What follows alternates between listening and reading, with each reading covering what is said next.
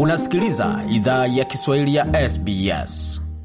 Karibu tena katika makala idhaa ya Kiswahili ya SBS ukiwa na migodi migerano, tukuelekea moja kwa moja sasa katika makala ambayo tumeandalia kutoka studio za Nairobi, ambako mwandishi wetu Jason Nyakuna tusubiri nalojiri wiki hii kutoka ukanda wa Afrika mashariki na kati na katika hata sehemu zingine za bara la Afrika. Rusia inajiandaa kufanya urafiki zaidi na Afrika wakati huu nchi za magharibi zinaendelea kuikwepa kutokana na uvamizi wake nchini Ukraine Februari mwaka uliopita. Kulingana na Russia. mkutano wa mwezi uliopita kati yake na viongozi wa Afrika ulifufua upya maendeleo ambayo imekuwa ikifanya kuimarisha uhusiano na bara la Afrika. Viongozi 17 wa nchi za Afrika walihudhuria mkutano huo, idadi ya chini ya viongozi 45 waliohudhuria mkutano wa mwaka 2019. Russia ilizilaumu nchi za magharibi ikizitaja Marekani na Ufaransa kwa kushinikiza viongozi wa Afrika kususia mkutano huo. Waliohudhuria walikuwa ni pamoja na marais wa Misri, Afrika Kusini na Senegal. Kulingana na maoni ya waangalizi wa magharibi kuhusu mkutano huo wa Julai kati ya Urusi na Afrika ni kwamba haukufaulu, hasa kwa sababu ya idadi ndogo kuliko ilivyotarajiwa ya wakuu wa nchi waliohudhuria. Moja ya maeneo ambayo Russia imelenga ni Sahel, ambapo imeahidi kuanzisha tena baadhi ya misheni za kidiplomasia ambazo hazijafunguliwa kwa miaka thelathini.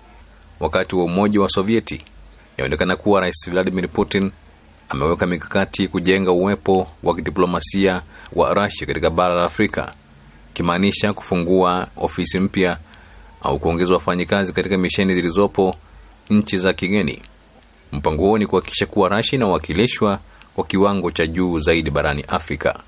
Richard Tuta, mtaalam wa masuala ya usalama, anasema changamoto nchi zinapitia ndizo zimechangia ziegemee Russia. Kwanza kabisa lazima tuelewe kwamba labda huenda ikawa kwamba mfumo wa kidemokrasia kwa hivi sasa ambao hizo nchi ambazo za Afrika zinahitaji eh, labda Urusi enda ikawa kwamba iko na iko na suluhisho ya huo mfumo wa kidemokrasia wanaohitaji kwa sababu utakuta kwamba na wakati ambapo nasema mfumo wa kidemokrasia hujue kwamba mifumo za kidemokrasia ni tofauti ha? Hakuna nchi kote ulimwenguni ambayo itasema kwamba mfumo wao ni wa kiimla. Kwa hivyo sasa itaonekana kwamba mfumo wa kidemokrasia wa Urusi ienda ikawa ni ni sawa na mfumo wa demokrasia ambazo hizo nchi ambazo zimeamua kuegemea upande wa Urusi zina uhitaji kwa hivi sasa, kutokana na changamoto ambazo wanazokumbana nazo. Kwa hivi sasa utakuta kwamba Ufaransa labda ienda ikawa kwamba ina changamoto pia nyumbani, sababu za kiuchumi. Kwa hivyo haiwezi ikaweza kusaidia wengine eh, kwa masuala ya kiuchumi, masuala ya kimaendeleo, na unakuta kwamba matarajio ya hizi nchi ni kubwa sana kwamba sio kama matarajio yalivyokuwa hapo siku za awali kwamba e, wangetazamia tu kupewa msaada kidogo, lakini kwa hivi sasa unakuta kwamba wanatarajia makubwa sana kutoka eh, kutoka Ufaransa, ambao kwa hivi sasa Ufaransa haiwezi ikajimudu. Marekani imewawekea vikwazo wanajeshi na wanamgambo sita wa Kongo na Rwanda kwa madai ya kushiriki kwao katika kuchochea mzozo mashariki mwa Jamhuri ya Kidemokrasia ya Kongo. Katika taarifa, wizara ya fedha ya Marekani ilisema watu hao ni pamoja na afisa mmoja mwandamizi wa serikali ya Kongo na mmoja wa Rwanda na wanachama wane waandamizi wa makundi ya waasi yenye silaha ambayo yamekuwa yakisababisha hali ya taharuki kwenye mipaka ya mashariki mwa Kongo kwa miongo kadhaa.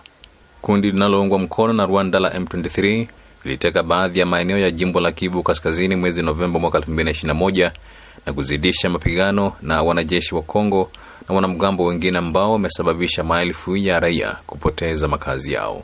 Mapigano na majanga ya asili yanayotokea mara kwa mara yamechochea mgogoro wa kibinadamu mashariki mwa Kongo.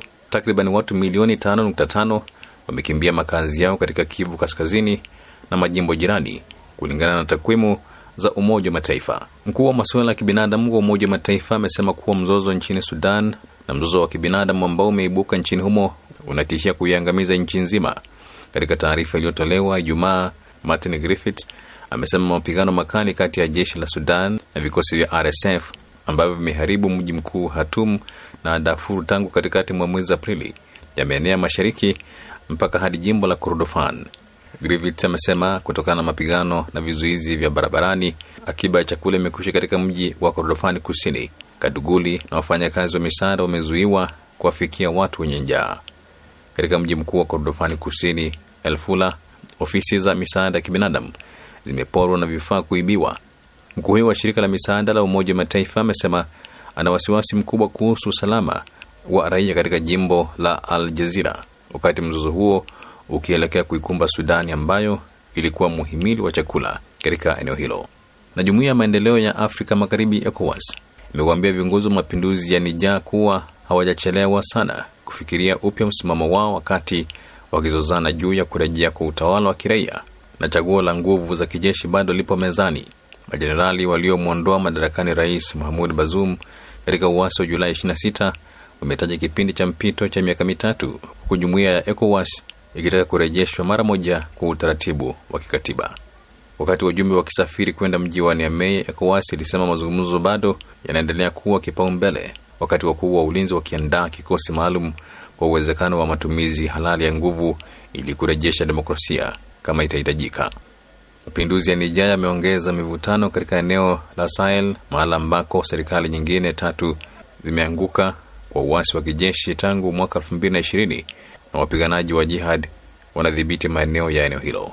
Mwandishi wetu Jason Nyakundi na taarifa hizo kutoka jijini Nairobi, akitoarifu iliyojiri wiki hii hapo kutoka bara la Afrika, ukanda mzima wa Afrika ameliguza pale, na mengi zaidi kuusalama amepeperusha na kuwaletea unaweza kuyapata kwenye tovuti yetu naonamani sbs.com.au mkwaju Swahili.